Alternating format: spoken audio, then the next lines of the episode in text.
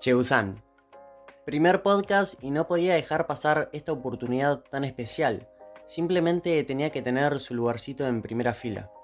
Pónganse cómodos que me voy a poner medio filosófico, melancólico o nostálgico. Sí, parece que no, pero pura y exclusivamente vamos a dedicarle la atención necesaria a esta comida tan del paso. De un toco y me voy. Eso que nos termina de salvar nuestro almuerzo cuando vemos algunas verduras ya cortadas, una carnecita en el tupper que nos mandó la nona. Voz de freno. Los tuppers de las nonas se devuelven. Y como que no, siempre anda dando vueltas por ahí algún pancito que se lo ve medio medio, pero lo sacamos a reflote, tostándolo un poco vuelta y vuelta en la sartén. Con un poquito de historia y data, nos adentramos y te copa en el siglo XVIII, Reino Unido, cuando un conde con apellido Sandwich se encontraba en un juego de cartas que duraría tan solo 24 horas. Un ratito nada más. En el transcurso de este tiempo y como iban pasando las horas, al conde ya le había agarrado un poco de hambre, y obviamente que no quería levantarse de la mesa de juego.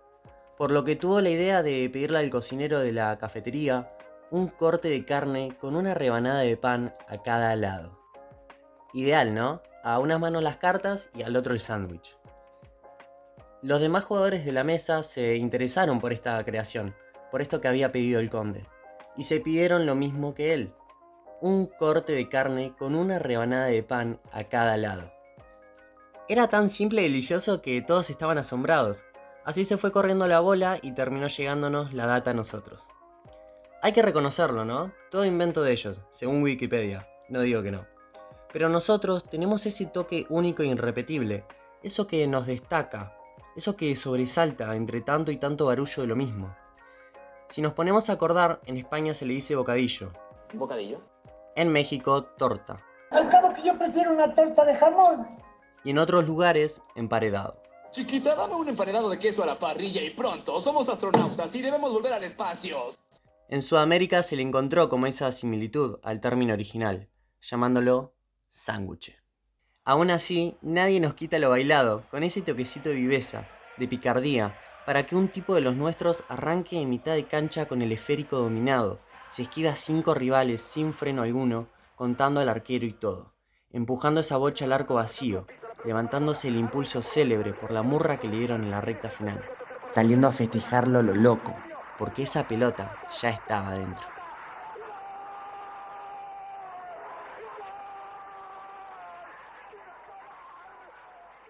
Lo que hoy se conoce como el gol del siglo. Gracias, Diego. Tan característico por ser como somos que solo nos tomamos ese segundo para pasar la última sílaba de esta palabra adelante y la primera atrás. Che, Gu, San. Por mi cuenta lo defino, bueno, separando la palabra en sílabas. Che. Nuestro che. Che, ¿qué onda? ¿Qué, ¿Qué pinta hoy? Che, boludo, dale. No me vengas con esa. Che, chabón. Ay, no, no sabés. Se cagó la chata en la loma del orto. Nos quedamos en bolas, boludo. No lo puedo creer. Gu. Este puede ser que venga de, de gula, de, del hambre en sí. Escuchame, tengo un hambre. Escuchame, quiero morfar ya, boludo. O del sobrenombre que habremos escuchado alguna vez que le habrán puesto a alguien. Y San, de santo. Santo que sana nuestro apetito después de la jarana. Pasa que yo vengo de allá, donde hablan con che, donde quieren todo ya, donde para comer te dan un buen donde para beber. ¿Y por qué el chegusán? ¿Qué, ¿Qué significa? Dos rebanadas de pan de molde entre las que se colocan distintos ingredientes. Nada, dale, déjate de joder. Mirá que nos íbamos a quedar con solo esto no tiene sentido alguno con todo lo que representa, con todo lo que simboliza en nosotros. Deformación de la palabra sanguche. Se utiliza en la jerga argentina para referirse a dicha comida de forma informal. Ahí me gustó un poquito más. Es por eso que no me podía quedar con una sola respuesta, y menos de internet. Necesitaba salir a la calle, a investigar, a meterme entre la gente que caminaba apurada un día corriente semanal, por el mediodía, introduciéndome y metiéndome de lleno a investigar una curiosidad que tenía de hace rato. Esto fue lo que pasó. Es un símbolo de practicidad, es rápido y nada, barato. Y la subo una banda un sándwich, más cuando hace calor y no tenés otra cosa, no tenés que cocinar nada, te haces un sándwich de mila con tomate, lechuga y mayo y ketchup y fue una banda. El sándwich, la mejor comida, práctica, fácil de llevar al laburo y lo mejor lejos, el sándwich milanés, completo. Lechuga, tomate, jamón, queso, huevo, un poquito de mayonesa, lo mejor. Y aluche. Re tucumano. ¿Qué pienso del sándwich? Que es una comida práctica, rápida, que le podés meter cualquier cosa. Son dos panes, le metés lo que vos quieras y, va. Así que, no, es re práctico, es bueno. Y tenés diferentes panes también. Así que eso es bueno. Es una, una comida práctica, fácil de, comer y muy rica. Y el sándwich en Argentina, prácticamente para mí es lo, más lindo que hay. Es, eh, es el que te salva todo el tiempo, tiene todas esas variedades que son, que son claves para salir del apuro. El de milanesa es uno clásico que debe ser probablemente el, más argentino que exista de los sándwiches. Es perfecto y a la vez tan simple, solo dos panes, como digo, y lo que se te ocurra ponerle entre ellas dos. Es muy de lo nuestro, una versión gastronómica sencilla, rápida de hacer, pudiendo, bueno, hacer infinidades de distintas variantes. Cada chiusán es único. Lo siento muy adentro. Se me vienen todos esos recuerdos de ir a la cocina, gratinar el queso, tostar los panes, untarles queso crema, unirlos y al buche. Dale, ¿me vas a decir que nunca dejaste el cuchillo al borde de la mesada? Dejando esa mínima posibilidad para prepararte alguno más? Digamos, reflexionemos de la simpleza que tiene esta comida. Salir a andar en bici con amigos, prepararte unos chebusanes para el entretiempo de la bicicleteada, Salir de viaje con tu familia y que te ofrezcan a la mitad de la ruta un sándwich de milanesa, o uno que prepararon de la comida que sobró la noche anterior. O capaz que vos eras el sanguchero de la familia. Estar en la intimidad y mera tranquilidad de tu casa, absolutamente solo, un lunes al mediodía, sabiendo que tu almuerzo ya estaba resuelto.